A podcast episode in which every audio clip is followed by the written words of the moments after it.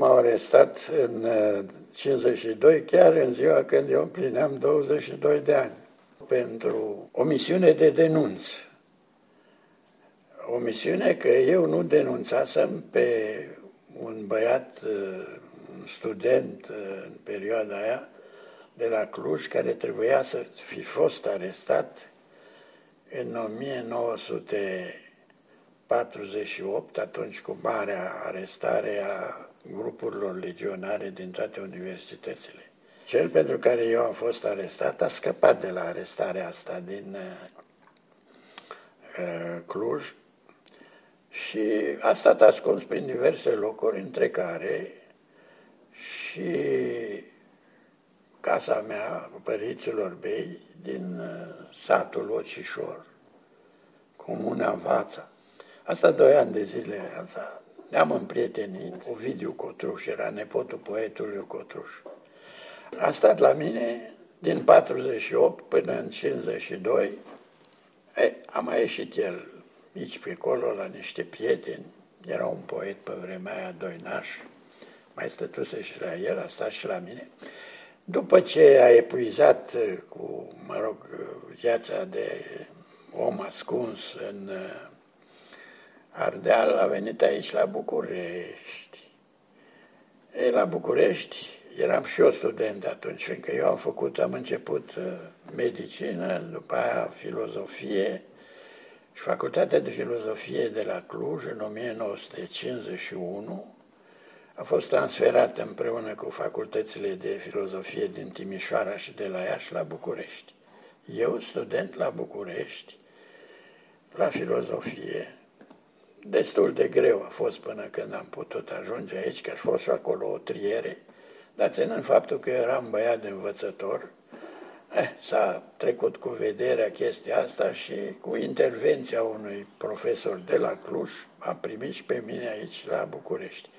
În situația asta de student la filozofie, eh, aveam anumite avantaje. Mâncam la o cantină la care fiind prieten cu Cotruș care venise și el, Ovidiu, care venise și el în uh, București, mai dădeam cartela să mai mânce și el la cantină, deci era o, o prietenie de asta care dura, nu?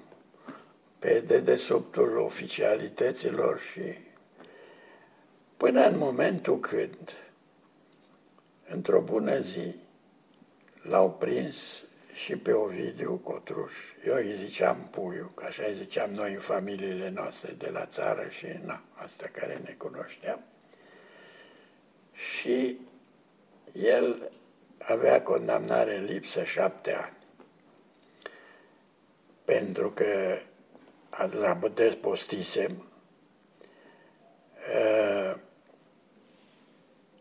el fiind arestat în uh, cum să zic, uh, în 51, uh, în octombrie, săracul la anchetă a ținut el cât a ținut, dar au descoperit în buzunarele lui la perchiziție cartela mea de masă cu care eu mâncam la cantina de pe chei, o cantină era acolo.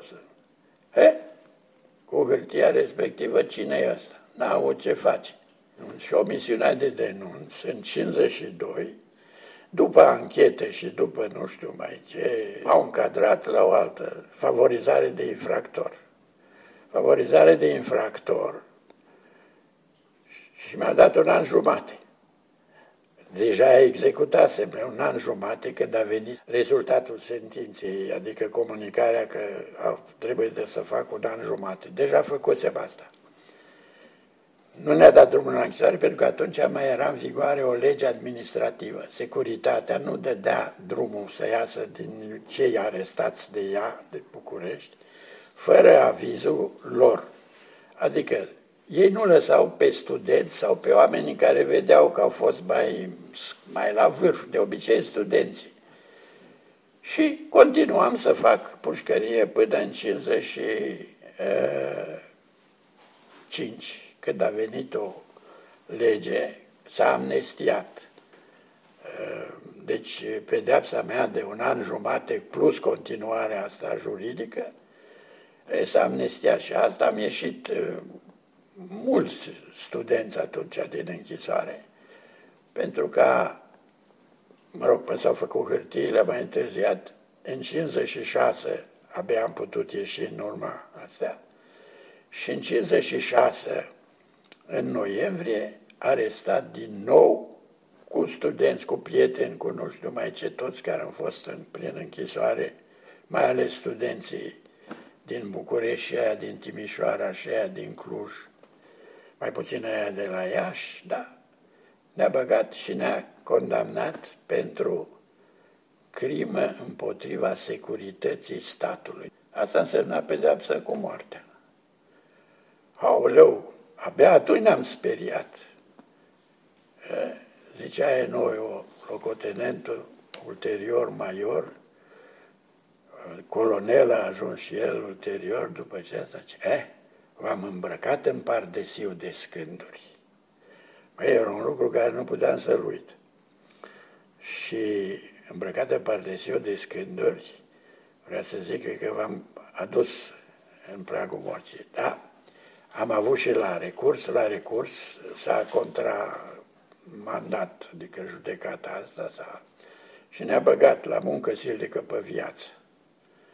E, atunci eu mi-am zis, omul propune, Domnul dispune. Nici nu-mi dădeam seama propriu zis, dar atunci nu era luat în considerare că erau niște pedepse așa de mari că îți trebuia mai multe vieți ca să le, le, le împlinești pe deci, pușcăria mea a durat cu intență de o lună de zile sau, mă rog, câteva luni de zile, din 52 până în 64. Timp în care am frecventat toate chisorile mari din România, începând cu securitatea din Rahova, care era securitatea capitalei, securitatea României, care era Ministerul de Interne, actualul palatul la unde a fost. E o perioadă de deci, 12 ani, aproape 13, pe care am făcut în închisoare și în care am putut să cunoaștem și să auzim păreri, oameni și idei care, într-adevăr, ne-au îmbogățit cunoștințele și ne-au pus în situații din care a ieșit toată povestea pe care eu am scris-o într-o carte, alții în mai multe sau mai multe cărți am scris și despre asta. Pe Părintele Pârvu nu l-am întâlnit în închisoare, dar sta să vorbea despre el. Nu că se vorbea ca despre un om care, mă rog, a triumfat în, mă rog, idei sau nu știu ce. Un om care a fost supus la mari suferințe, alături de marii noștri încercați, ca Papa Cioc, ca Marcu, tot uh, figuri de monahi ulterior, nu? și reprezentanța ei mișcării legionare, care n-a fost o glumă. E cea mai frumoasă poveste, legendă chiar, legenda depășește istoria.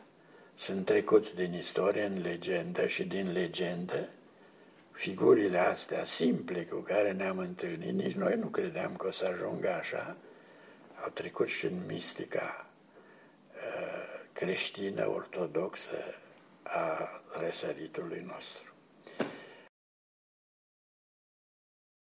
Eu sunt născut într-o familie de învățători, bunicii mei din partea mamei și a tatălui au fost preoți. Și mi-amintesc că, apropo de știai, nu știai în ce intri sau în ce, mama îmi spunea întotdeauna când m-am dus de la liceu la facultate la Cluj, Dragul mami, vezi că îți dau trimite și vagă de seamă, nu intri în orice stai și numai când vezi că e bine, atunci intri și tu într-o chestie. Asta e sfatul mami.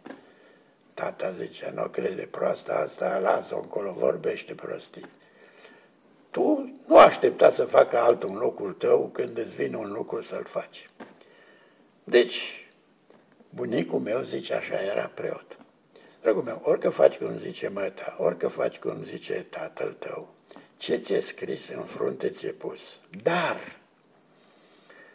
Dacă vrei să-ți fie ție bine în lumea asta, fă cum te îndeamnă mintea.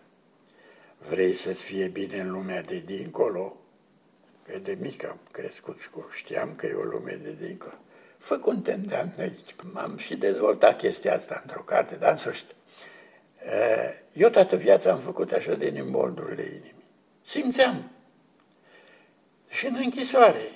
Ia că am cunoscut mii de oameni. Așa am cunoscut și partidele politice, țărănici, liberali, legionari și de toate. Băi, și am văzut după atâtea audiere, atâtea controverse, atâtea elogii, atâtea defăimări, singurii care au avut dreptate în toată povestea asta istorică a secolului nostru și a perioadei respective au fost legionari.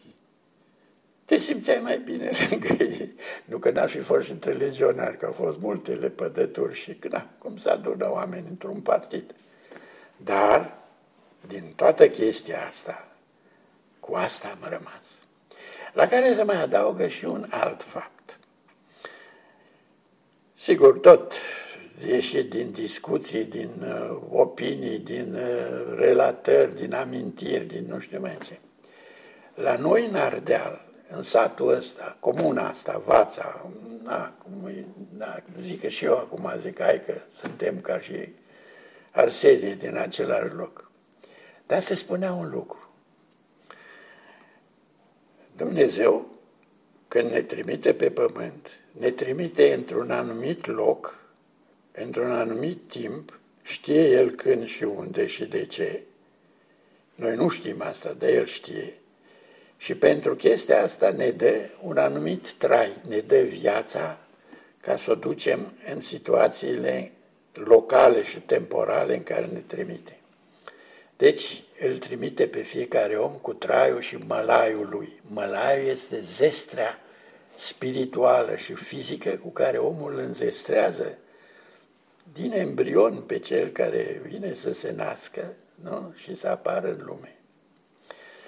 Și se zice la noi așa, zice, de-aia în lume trebuie să respectăm anumite lucruri.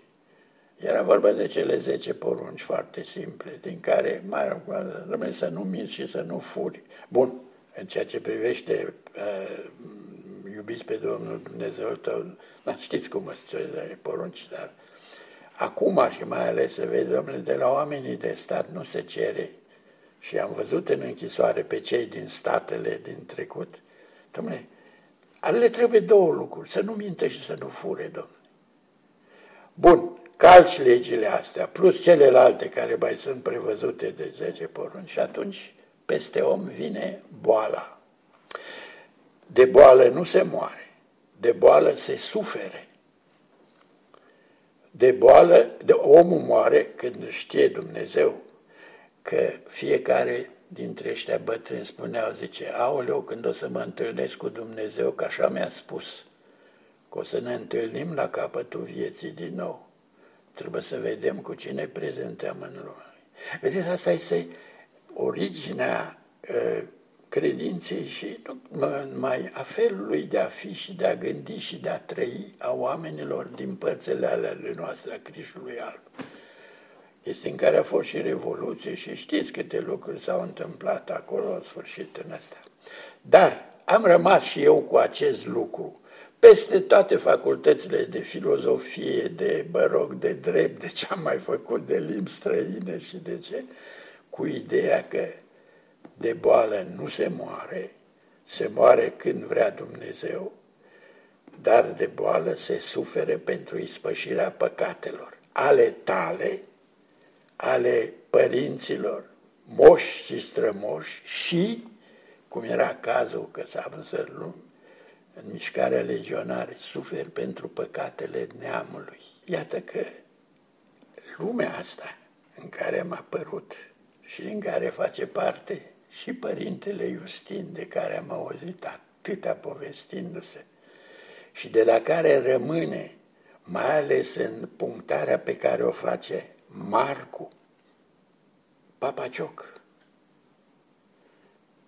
Iuș, Lăcătuș, ce au pățit ăștia în delta. Lăcătuș a fost cel care i-a salvat la canal, când le-au spus băia, soldații sau milițienii, intrați în apă, că dacă nu, și părintele ce a zis, intrați că nu se va întâmpla nimic.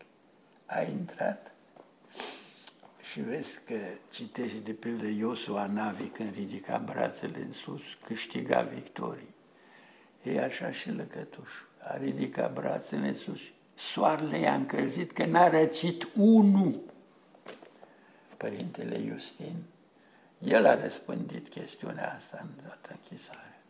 Și ținând seama și de ce s-a întâmplat la Pitești, poți să vezi cum Dumnezeu a lăsat încercarea asta peste poporul român și mai ales peste acești tineri la Pitești, nu degeaba. Dumnezeu i-a ales pe fiecare. Că stând așa și mă gândesc și așa ar trebui să gândească fiecare când află sau interesat de ce s-a întâmplat la Pitești. Tu dacă ai fi fost acolo, ce ar fi fost cu tine? Și eu zic și acum,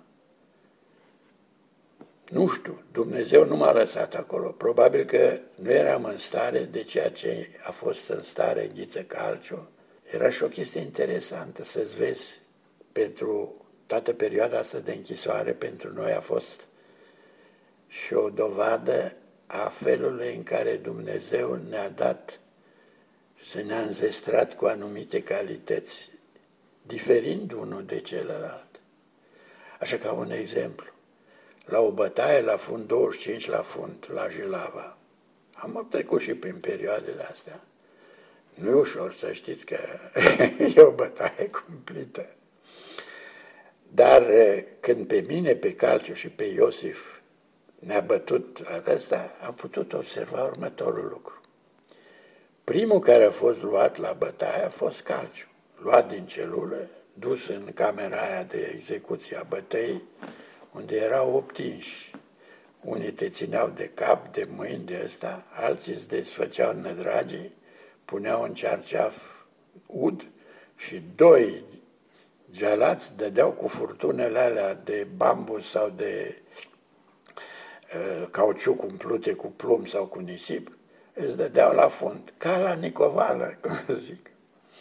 E, unul număra doctorul, ofițerul politic, uh, ofițerul de serviciu, erau toți acolo. Beți, că beau tot timpul, că nu poți să suporți chestia asta. Era spectacol de abator. Victima, primul calciu, a luat 25 la fund, după ce a venit în închisoare, îmi spunea, zice, a venit în celulă, zice, m-au bătut, atâta mi-a spus când s-a întors. M-au bătut până la uh, ă, 13, n-am țipat, dar după aceea ca locomotiva. N-am avut ce să-i spun atunci, că m-a luat pe mine gardianul și m-a dus pe mine la bătaie. Și în timp ce bă bătea, mă gândeam, mă calciu a ținut până la 13-a lovitură, n-a strigat nimic, eu până la cât pot ține. Și n-am putut ține decât până la 8. Deci e o deosebire între puterea fizică de a rezista la lovituri. Sigur că ispitele în viață sunt mult mai. Bietul Iosif eh, s-a rupt furtunul cu care îl bătea și l-a bătut. La bătaia asta trebuia numai să-ți facă vânătăi, nu să-ți facă sângerări. S-a rupt furtunul, s-a rupt cearceaful și au făcut praf fundul era așa de sângerat pe nădragii cu care a venit, a intrat din nou în celulă, că am crezut că i-a schimbat cu niște pantaloni de piele, erau roșii de sânge. Și Iosif, după aia ce spuneam, zice, mă, zice, ușor v-a fost vouă, că la voi nu s-a rupt furtunul, la mine s-a rupt. Îi smulsese din fund, săracul Iosif, patru bucăți, cât patru cutii de chibrite. După aia, obligația de a sta în izolare sau în celulă, să nu stai jos, că de câte ori văd situația asta, să stai 17 ore cu mâinile pe genunchi, conform regulamentului, cu ochii ținte la vizetă, să nu te proptești. Mai e ceva ți se pare ușor la început. E, mare lucru, stai jos pe pat și te uiți. Nu. E ceva cumplit. Asta e o tortură pe care, de pildă, am văzut-o izvor asiatic, nu? Era exersată de ruși, de chinezi și așa s-a dus și până la noi. Dar vreau să spun din toate astea, ca o concluzie, că există între oameni diferențe între calitățile cu care i-a investit Dumnezeu. De-aia unul ajunge să fie simplu de ținut, pătimitor, altul ajunge să fie pătimitor, dar cu o idee în numele căruia suferă, e patriotul sau nu patriotul, naționalistul care suferă pentru neamul lui. Peste eroul ăsta, care săracul poate și el cădea pe drum, este martirul, care suferă, suferă, suferă, suferă. Și la urmă și el se îndoaie. Peste martir este sfințenia. Pragul ăsta pe care puțin l-au sesizat și puțin l-au simțit, fie că n-au fost în stare să treacă de el, fie că dacă chiar au fost, au trecut prin el asat, era momentul când Sfântului se cere această iertare de care e vorba de asta, a tot ce i s-a întâmplat pentru că i s-a, ceea ce face el este ultima ofrandă, este învingerea absolută de sine a omului. Ei, în chestiile astea au exhalat, excelat. Uh, cum îi zice uh, părintele Pârvu, Papacioc, mai ales Fachiru, Dumitrescu îl cheamă, da. Și încă câțiva, Aurel State, Prințul, nu-l pot înșira pe toți acum. Nu? În urma faptului ăsta, Părintele Justin s-a hotărât ca în închisoare a fost și el na, obligat să suporte ce au suportat și ceilalți dar a avut și conștiința dintre toți, că mulți au fost oameni care au zis, după ce ies din închisoare, fac direct nu știu ce. Justin n-a zis, sau știu eu ce-o fi zis către alții, eu nu l-am auzit, că nu l-am văzut, dar s-a pus și a făcut. Pământul pe care e mănăstirea noastră e a lui. A început printr-o colibă sau mutare acolo. Restul știți dumneavoastră cum să și din care s-a ridicat minunea aia de mănăstire. A mai fost un caz ca și al lui în 47, în județul Bihor, la Izbuc, era un stareț, tot așa ca, pănit, ca părintele Justin, numai că părintele Justin era un om foarte blând. Atanație Popescu era un stareț fioros. Se biciuia pe sine în încercările de astea biciuia pe orice, nu, ziceau oamenii din Bihor, zice, mai din pădurea lui Popa asta nu poți fura nicio joartă, zice, poți să mergi la trei după miezul nopții, încep să tai într-un, zice, fag, coboară din fag ca trăznetul asupra ta. Ce s-a întâmplat? În 47, venirea comuniștilor și ăsta, a venit o cineva și a masacrat nu era pe Atanase Popescu, nu l-au prins acolo. Au fost șapte călugări care au fost masacrați cu toporul tăiați în bucăți. Numai un servitor a scăpat de acolo cu fuga, nu știu cum. Iar Atanase Popescu a fugit la Ghiu, aici la Ghighiu, lângă Ploiești, peste un an. Și el a fost ucis în 48, exact cum a fost tăiat și aia cu toporul în bucăți. Deci, chestie de martiriu. Acum, ce interesant în toată chestia asta și ce ne frământă pe noi, când ne frământă, că nu tot timpul este. Cum poți, trecând prin toate chestiile astea, să nu te pierzi cu firea și să-l ierți pe cel care să zicem că ți-a făcut toate chestia asta. Trebuie să ierți o legiune de dragi sau de monștri. De... Da, poți sau nu poți. Că la un moment dat mi-aduc aminte când eram cu Calciu la Mitropolie, la Constanța.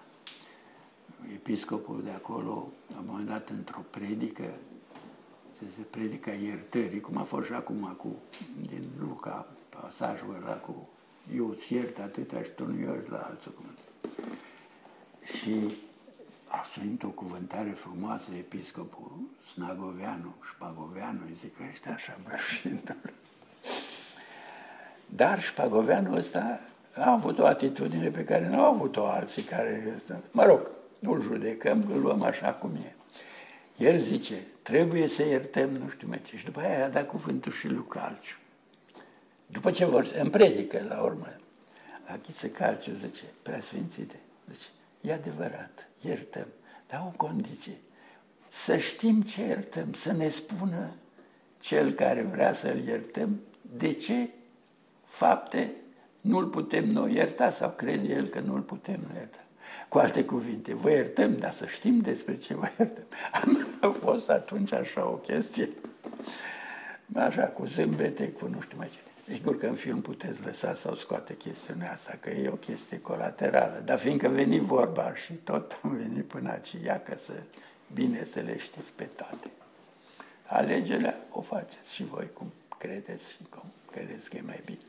Domnule, eu am părerea că în istorie omul are un sens.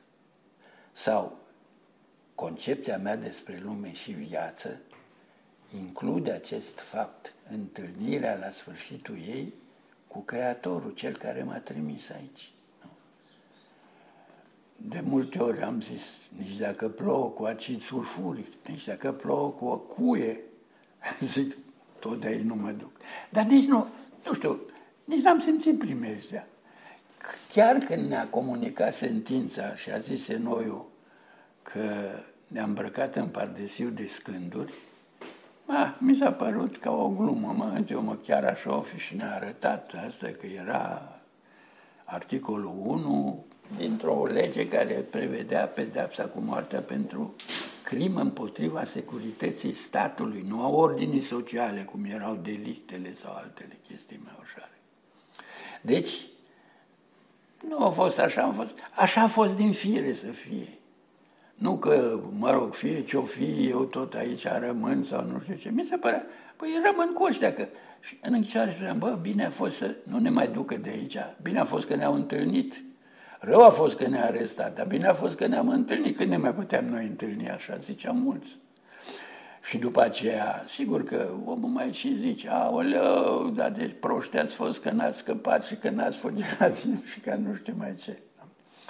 Aveam însă și exemplele uh, unor dascăli sau un, na, era puțin să-l vezi pe Crainic sau pe Petre Țuțea sau pe generalul Mușoiu sau pe uh, uh, domnul Ghica sau Paurel State sau sau pe Fachirul să-ți povestească el ce ne povestea, că numai că el spunea săracul, mă spre deosebire de el, eu nu știu ce e durerea, nu știu ce îmi lipsește, că zice, eu n-am știut niciodată, mi-au făcut câte nu mi-au făcut. În închisorile noastre politice, n-a fost homosexualitate și n-a fost bătaie, certuri așa a mai fost între oameni, dar n-a fost bătaie cum a fost la Pitești în care băiatul punea să-l bată pe tată sau pe fată sau, nu pe fată, că nu e vorba de asta, pe băiat îl spunea să că măsa a fost curvă și că nu știu mai ce să deschide niște lucruri. Sau să scuipe, uite, cum ați făcut și dumneavoastră tot felul de școli. E un pariu Pascal, Ian, zice. Pascal zicea în vremea lui că se bătea și el cu libertine aia, cu ăștia care, pe urma cărora avem vremurile care le avem.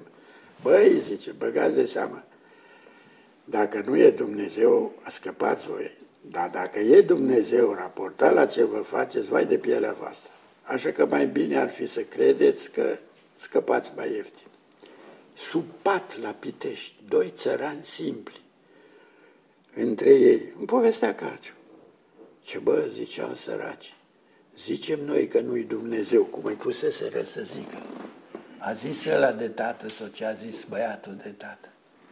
Dar dacă o și fi Dumnezeu, vai de capul nostru ce să alege de noi. ce ne fac ăștia acum mai nimic față de ce om păți. Măi, așa mi-a rămas chestiile astea. Asta nu se învață la o facultate și nu se învață nici la pisologia sau la pisologia ăștia, cum le zicem noi, la psihologi. Nu noi ziceam, na, Ionescule, na, săraci. Deci voi să ne înlocuiască pe preoți. Uite că n-au har. Fără chestia har nu se poate. O biată bătrână din bloc unde am venit acolo, vedea asta care m-a primit și asta. Îngrija pe un alt bătrân și, nu știu, fiul său i-a spus, de acum înainte pleci, nu mai în frate, că ai făcut-o pe mama nebună. Eu am făcut-o nebună, nu știu, de ce? Pe urmă se plângea baba la mine. De ce, Doamne, eu care am vrut tot timpul, am făcut bine și nu știu ce, uite ce pătimesc. De ce tocmai ăștia care au fost așa de buni au pătimit? Păi asta este misterul, adică asta este taina. Că Dumnezeu i-a ales pe cei care au fost în stare să treacă prin asta și să și reculeagă. Au fost și care au căzut și nu astea. Nu știm de ce. Nebănuite sunt căile Domnului. Dar judecata divină nu, nu putem judeca. Știți bine textul. De când uh, îi cere olarul sau oala socoteală olarului că a făcut-o așa și nu altfel. Sigur că ne-am întrebat. De multe ori ne întrebam, bă, dacă ajungeam și acolo o feșteleam rău de tot. Alții, în alte perioade, ziceau, a, ăștia au fost slăbănogi, noi să fi fost acolo. Și a dat și peste ei, după Pitești, Canalul sau Gherla. Mama, mama, ce pățane au avut și ăștia. Și atunci spuneau, mă, am cârtit. I-am judecat pe alții, ca acum să ajungem să ne judecăm pe noi.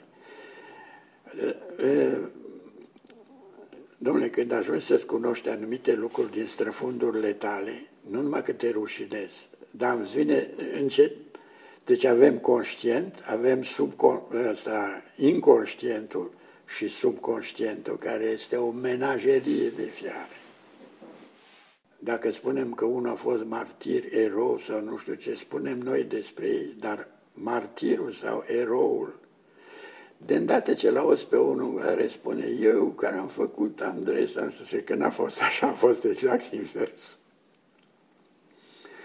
Că omul vrea, printr-un fel de auto, mă rog, povestire, îți prezinte numai faptele bune, numai asta.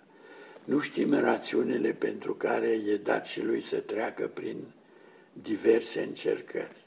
Spre folosul lui, însă, zicem noi, pentru că în economia divină știm că nimic nu se petrece fără știrea lui Dumnezeu. Ați văzut în încercarea Sfântului Antonie, ispita aia din tripticul ăla de la Isenheim, al lui Grünewald. Bietul Sfânt încercat, tras de păr de dragi, dar ce nu-i fac drace acolo? În colțul de sus e un colț în care Dumnezeu stă și supraveghează. Dar asta e foarte interesant, de pildă, că referitor la asta – Dumnezeu știe ce se petrece întotdeauna în lumea asta. Și de aia așa acum când zic oamenii, mă, ce mai e de făcut? Nu mai e de făcut nimic în situația asta. Mai e un lucru. Să rugăm pe Dumnezeu să intervine. Și Dumnezeu intervine. A intervenit cu, mă rog, boala asta, care și asta, virusul. E ceva ce este, dar nu e. Nu. A, deja, mă rog, chestia e trecută în afacere economică acum, de aia Vieții oameni sunt victime, cum vedeți bine sau știți, sau poate bănuiți, sau vă interesează sau nu vă interesează. Dar așa stau lucrurile. E adevărat că în încercarea lui Iov Dumnezeu îi spune dracului, nu te atingi de suflet. El la Pitești, de ce s-a atins? De ce a lăsat să se atingă și de suflet? Mai e un lucru în mișcare legionară. Era o chestie. Nu-i temnițe să ne înspăimânte nici chidici viforul dușman. Uite, domnule, e o greșeală mare să spui chestia asta. Că uite, a fost o închisoare în care te-a pus cu labele la jos. E adevărat că s-au ridicat oamenii în asta, dar au fost și care nu s-au putut ridica și pentru care trebuie să se roage cei care au scăpat. Că cine știe care e rațiunea divină pentru care ne-au rămas ani. Părintele Justin, revenind la el, de ce a făcut mănăstirea asta? După câte a văzut, a trecut și pe sub privirea lui și, mă rog, prin carnea lui și prin asta, a zis, domnule, trebuie să facem ceva, nu numai pentru noi, că de bine de rău noi am ieșit la suprafață. Și încă chiar binișor, da? Iacă și el a ajuns până la adânci bătrânețe. Eu zic, domnule, am ajuns la 90 de ani, oare de ce? Ce mai așteaptă Dumnezeu la mine? De multe ori vine, nu mă mai scol, nu mai fac, nu mai răspund la telefon, nu mai zic nimic, m-am săturat. Mă dă pe urmă, zic, păi stai, stai, da, uiți că ai 90 de ani și că încă nu te-ai întâlnit lu capătul drumului. Măi, o spun în glumă chestiunea asta și de un lucru foarte serios, care mă macină. Nu? Eu, datorită lui Ghiță Calciu, l-am cunoscut mai bine pe părintele Justin când veneam la mănăstire. Părintele Justin a ținut el să ne servească la masă, exact ca apostol Eștenicescu Ștergaru. Lasă-mă să te slujesc. În primul rând, când zici așa ceva, ți aduce aminte după momentele frumoase. După aceea zic, da, mă, da, a fost și chestia aia cu bătaia acolo, cu ruperea tălpilor, cu ruperea fundului, cu aoleu, să mai iau de la capăt. E, după aia, da, da, după aia, uite ce a fost. Așa. Acum, în ceea ce mă friește, aș vrea să spun un lucru. Dom'le, am făcut, ia că să zic, 12 ani, 13 ani de închisoare, cât, mă rog, cât a fost acolo așa. Mai așa poftă mea să rămân, să ies, să merg. Dom'le, și am ieșit din închisoare în 64. Am început altă facultate, altă școală, altă nu știu mai ce. Am intrat în Uniunea Scriitorilor și în perioada aia era între noi și sovietici, români și sovietici. 40 de scriitori români puteau să meargă în URSS cu o bursă în care hotelul, transportul și uh, masa era gratuită, plus 8 ruble pe zi de cheltuieli, așa.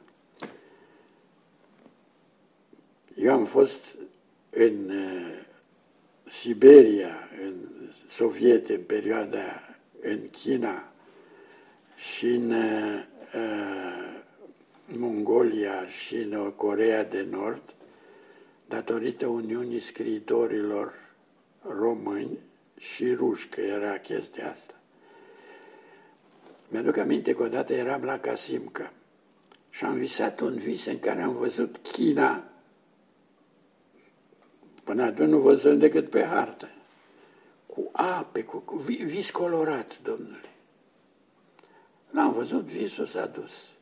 Au trecut după aceea cam 20 de ani.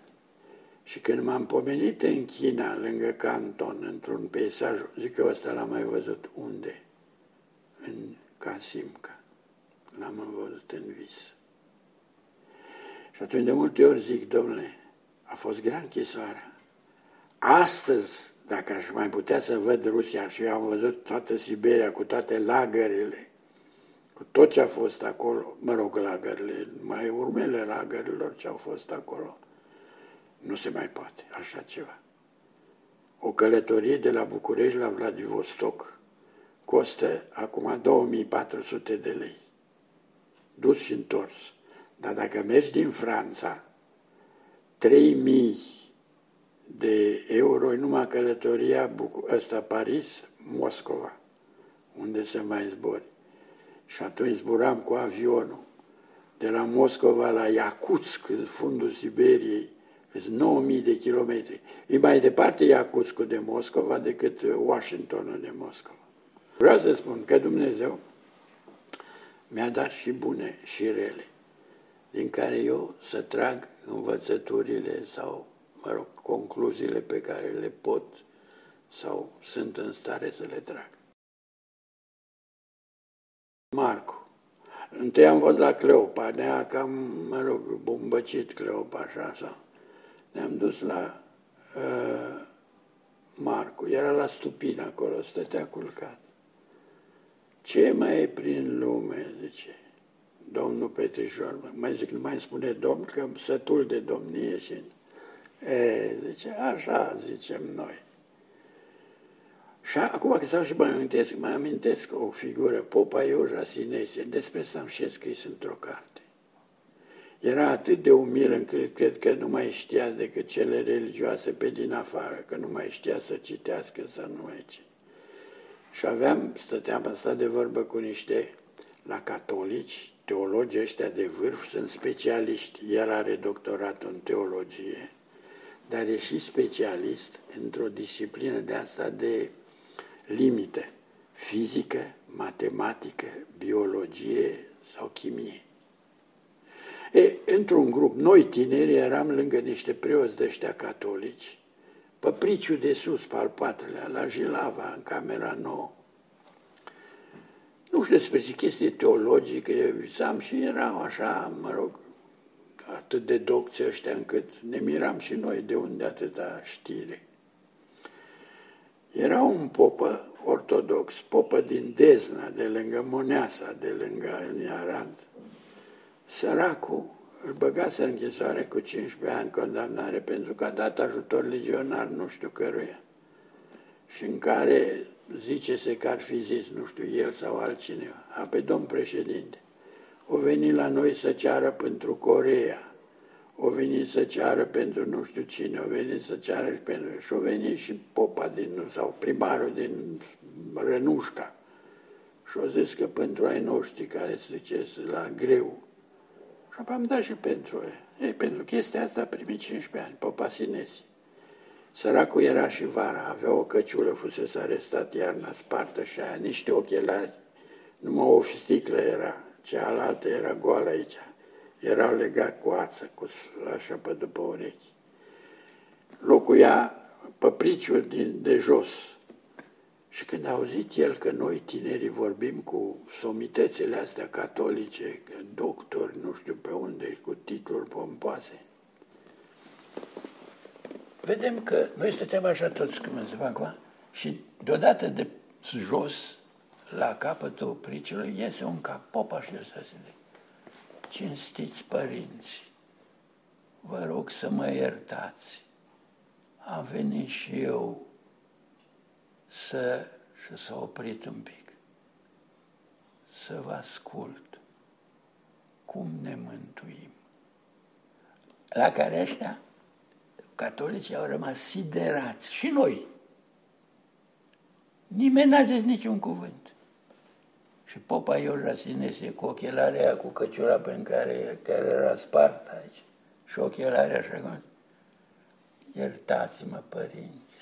Și și-a coborât capul jos și a intrat la asta. Și asta e o figură de reținut. Că pe urmă a zis unul dintre ei, uite, domnule,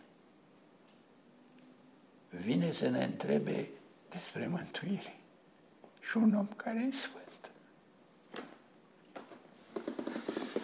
Dumnezeu când te trece prin ce trece, trebuie să-i mulțumești și pentru bine și pentru rău. Știe El de ce o face așa. Deși în anumite momente, prin gânduri, toate, și când mă rog, ai ce gânduri îmi vin câteodată și năpădesc de nici nu știu, ca un roi parcă e pe nu există chestia asta. Nu lumea nu ne poate reabilita sau comunistică asta sau să te răsplătească Dumnezeu pentru ceva. Cum să te răsplătească? Că încercarea este tocmai de aia, ca să te vezi cine ești, cât ești. Pentru asta poți să mulțumești. Eu să-i mulțumesc Dumnezeu. Nu să cotesc că văd țara și nu știu ce. Capitanul are o vorbă. Zice, Eh, eu v-am ales pe voi, nu voi pe mine.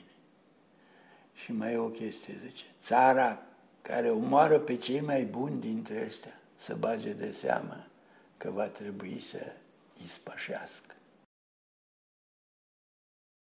Eu și acum, de Pașii de Crăciun, mă duc la Ciungani, unde am avut visul ăla cu mâna, că mă duceam cu o lumânare, aproape să stingea. Înainte de asta, eu am fost bolnav de mațe. Ghiță Calciu, nu țin minte cât ce-a făcut pentru mine. Mă spăla la fund, nu mai avea apă să se spele pe mâini, din mine țâșnea sânge și rahat și da, sfârșit. Betul Ghiță Calciu mă îngrija și mă spăla. Și atunci am zis, cel mai mare lucru pentru un om, ca o fapt de caritate creștină fizică, este să îngrijească un bolnav și să nu verse. Ghiță Calciu era și cel care spăla sticla de sputa lui Oprișan, altă figură impresionantă. Da. La Oprișan era și orgoliu care, mă rog, în sfârșit, nu știu dacă aveți cartea mea despre el cu poemul, că am învățat 150 de strofe pe din afară și am scris poemul după aia. Acela cu să nu te întorci din cale când Duhul rău te minte, căci vei rămâne pururi Sodomei carceri, prin fier, prin foc, prin apă, dar numai înainte, căci drumurile în spirit nu suferă întoarceri. Asta e, asta e al Oprișan, al lui Gir, Eh, nu ești înfrânt atunci când sângeri, nici dacă ochii în lacrimi țis. Cele mai crâncine înfrângeri sunt renunțările la vis. Domnule, eram bolnav de moarte. Murise Oprișan și atunci ziceam, domnule, fiecare, că în fiecare celulă la casip că băgase câte unul care a murit. În primele șase săptămâni au murit patru oameni acolo în celulă la noi. Ia că și eu bolnav de o dizinterie sau tuberculoză intestinală, ce-o fi fost, nu știu. Mă stingeam pe picioare. Și ce să facem? Ghiță Calciu a zis, era cu Iosif, murise Oprișa. Măi, facem greva foamei. Și a făcut greva foamei. Și a venit la greva foamei noi n-am avut acolo asistență medicală, dar a venit atunci o doctoriță care ne-a hrănit, adică pe mine nu că nu mai avea cu ce mai aveam, dar pe Calciu și pe Iosif care făceau greva foamei pentru mine le dădea în a 15-a zi un păhăruț de ulei cu zahăr, cu ceva albuș de ou sau gălbenuș de ou. Asta era toată hrana ca să-l țină pe cel în grevă să nu moară. Ghiță Calciuș și în această grevă a făcut o chestie de neuitat. Ă, înainte vreme, când trăia Oprișan, cum să-l salvăm, ce să mai salvăm? Ghiță Calciuș și-a tăiat venele aici, a stors sânge într-o gamelă, că m-am și speriat și eu și Iosif. Noi n-am fi putut face. Și noi n-am făcut noi chestia asta. Să scoate sângele, să-i dea lui Oprișan să bea limfa, că da, sângele are chestia asta, hematile să dau. Asta a făcuse pentru Oprișan. Plus că îi spăla sticla în care scuipa tot timpul. Îi venea și lui și să verse și la... Plus că pe mine mă spăla la fund și nu mai avea el cu apa de băut, că și asta era limitat acolo. Astea sunt lucruri care nu se pot uita. Bun.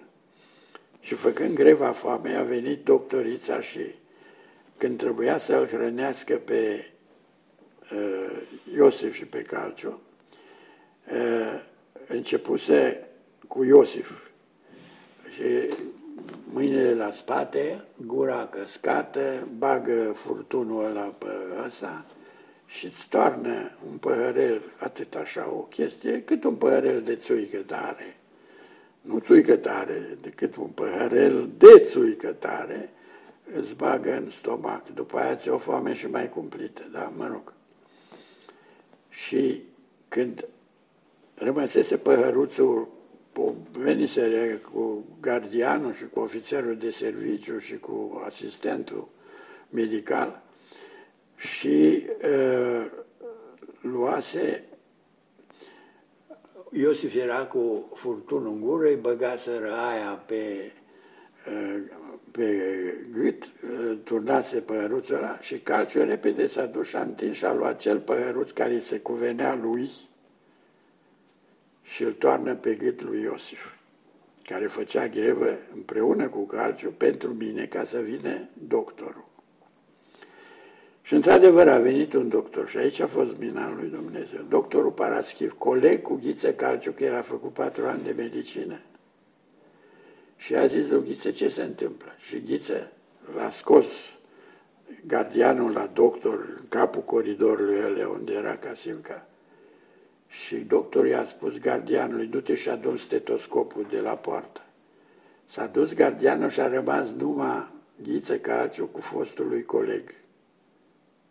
Și el zice, ce s-a întâmplat? Moare unul la mine în celulă, ai ceva? Și doctorul Paraschiv, care și el a căzut în închisoare pentru chestia asta și a și murit săracul, a scos două pastile de tetraciclină și le-a dat lui Ghiță Calciu și Ghiță Calciu le-a pus aici, între buze și dinți.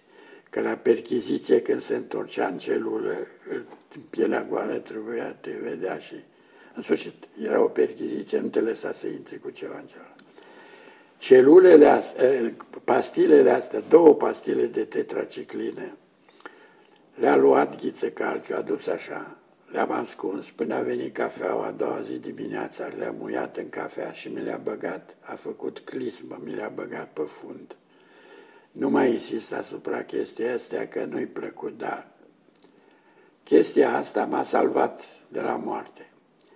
Dar Ghiță Calciu spunea așa, în timpul când aveam pastile, mă, nu muri ziua, că nu-i bine. Ajungea seara, mă, poate că mai ții și până la noapte. Ei, mai am ținut. Venea și dimineața. Nu vezi? Că ai trecut și cu noaptea asta. Dar ce ne face de acum înainte? Ce să mai zic, eu de-abia mai vorbeam. Și după ce am înghițit pastilele astea, am avut un vis. Eu cu o lumânare aproape că se stingea la ușa altarului din biserica din Ciungani, care tot face parte din Vața, unde era bunicul preot, fusese, mă rog, am murit întind lumânarea să o duc pe partea stângă, știi cum se dau pomenirile. Măi, și din ușă se deschide și iese o mână albă, numai atât am văzut-o, cu o torță. Și mi-a prinde lumânarea mea care a țâșnit ca un foc de artificiu. Și eu, la chestia asta, m-am speriat și m-am trezit. Și zice Calciu, acum nu știu ce să-ți mai spun. Că îmi spusese că nu-i bine să mor seara, că nu-i bine noaptea, că nu-i bine ziua, că nu Și atunci doar eu din cap așa, nu știu mai mult și cu ochii, am făcut un semn că nu mai e nevoie. Și m-am vindecat. Știu că Oprișan a zis, a avut un vis înainte de a muri și a zis așa, și să rețin textual, baia va fi de aur.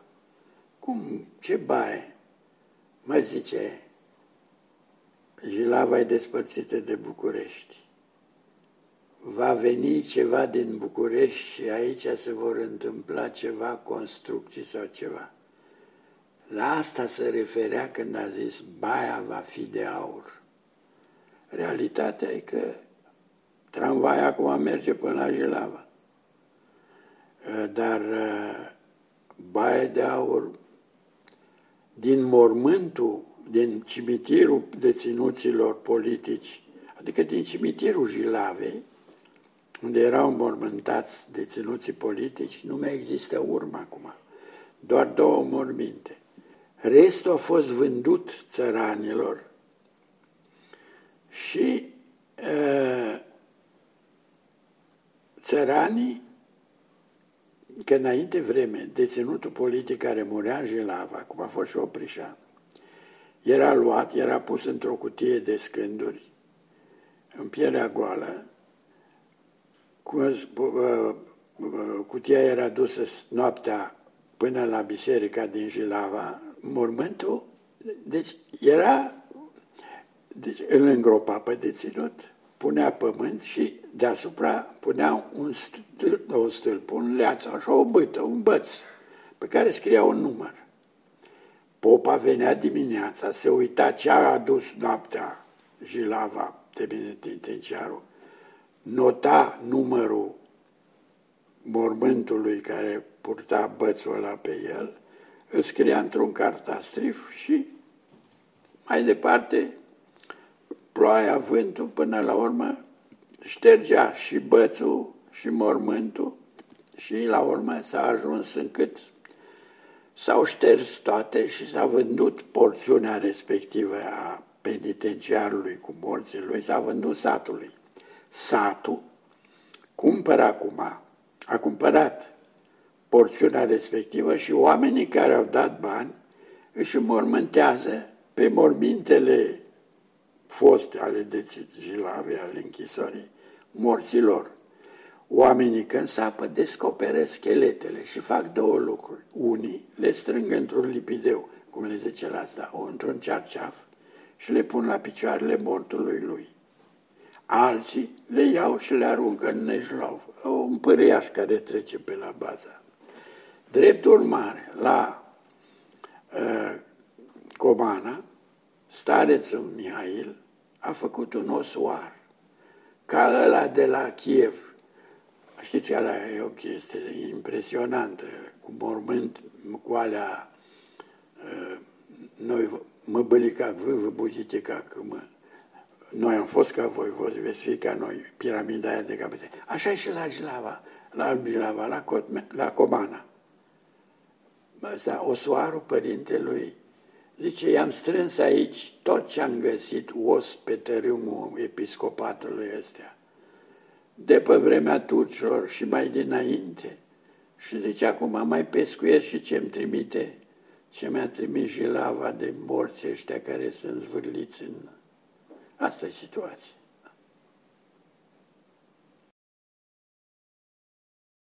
Mie mi-a rămas acest text din Oprișan să nu te întorci din cale când Duhul rău te minte, căci vei rămâne pururi în Sodomei carcer, prin fier, prin foc, prin apă, dar numai înainte, căci drumurile în spirit nu suferă întoarcere. Aveți curajul că Dumnezeu nu-și ratează creația. Nu se moare de boală, se moare când vrea Dumnezeu. Și El are pentru fiecare ceva bine hotărât. Nu te teme de moarte, că de le văd pe fetele astea săracele se maschează. Și am zis, măi, dă-ți față, măcar să-ți văd fața, frumusețea, nu te masca. Nu. Așa mi-a părut de bine când a apărut și voi și e, bătrâna, zice, domnule, două călugăriți aici fără mască. Nu, zic, uite, vezi, Când am ieșit din închisoare, s-a întâmplat să ies cu Papacioc în același rând sau grup. Papacioc ieșea înainte. Erau gardieni care atunci vedeau că penitenciarul din Aiud se golește. Și zice un gardian, unul, Biriș, către un altul, am auzit, bă, iese sfințenia pe poartă. La Papacioc ce era ciudat era că, mă, asprimea vieții în, la Zarca, că și acolo au fost diverse regimuri. Măi, pe ăsta nici frigul, nici foamea, nici pe Marco și nici pe Papacioc nu-i atingea de. Erau veseli tot timpul și zâmbeau și râdeau. Ia că eu am un metru 84. Am ieșit din 64 de la Iud, din Zarca, din izolare în izolare. Am ieșit de 47 de kilograme. N-am avut ăsta uh, asistență medicală. Patru ani cât am stat eu la Casimca. Cu ghiță acolo. Uh,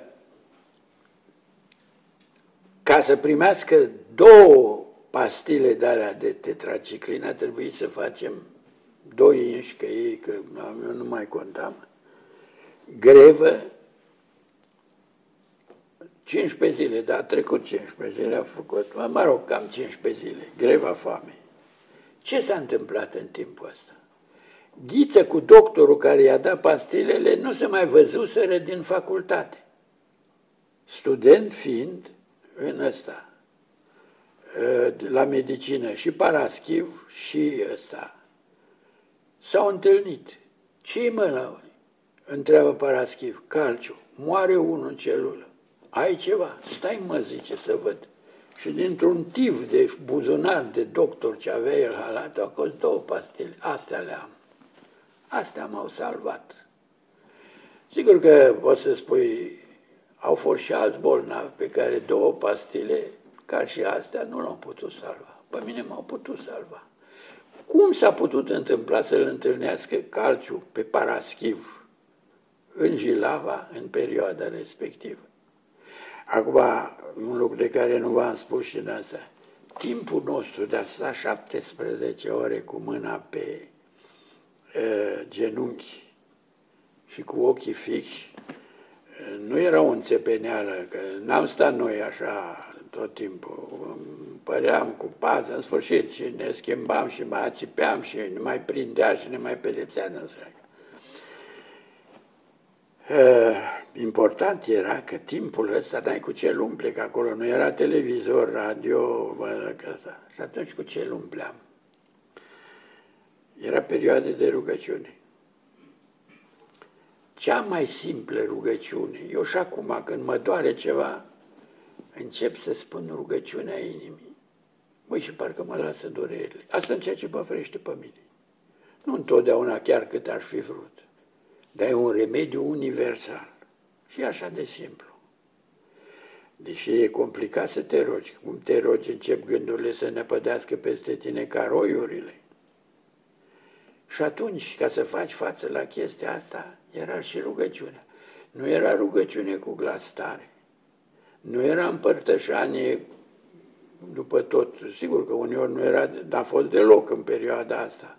Dar unde a fost pe închisoare se făcea actul împărtășaniei cu filimituri adunate, cine știe din ce, aduse de, pe de ascuns de un gardian, picături de vin sau așa ceva, în unele locuri se făceau și asta s-a putut.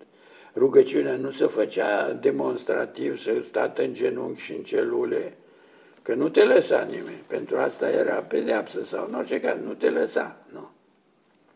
Și atunci trebuia să faci pe plan interior. Rugăciunea în gând sau șoptită. Nu. Când ne-a bătut la fund, cu 120 sau câte se dădea, 125, 130 la fund, ne-a prins că fluierasem o colindă în celulă, în, înainte de Crăciun, anul respectiv și pedeapsa s-a dat în zi de blagoveștenie anul următor. De ce așa? Așa a fost. Deci semne de voință divină, că noi ce, unde vezi tu mâna lui Dumnezeu? Păi am văzut mâna lui Dumnezeu când a ieșit de după ușa din biserică și mi-a prins lumânarea pentru că indiferent de medicamente sau de doctor sau de ce sunt, dacă nu este organismul apt să primească ajutorul care se oferă și dacă uneori poate și singur dar asta numai cu ajutorul lui Dumnezeu. Că Dumnezeu îți dă și penicilină dacă e nevoie de ea, dar pentru asta trebuie să faci și tu, mă rog, o rugăciune din inimă. Că nu contează atât cuvintele, ci inima cu care se spune. Nu?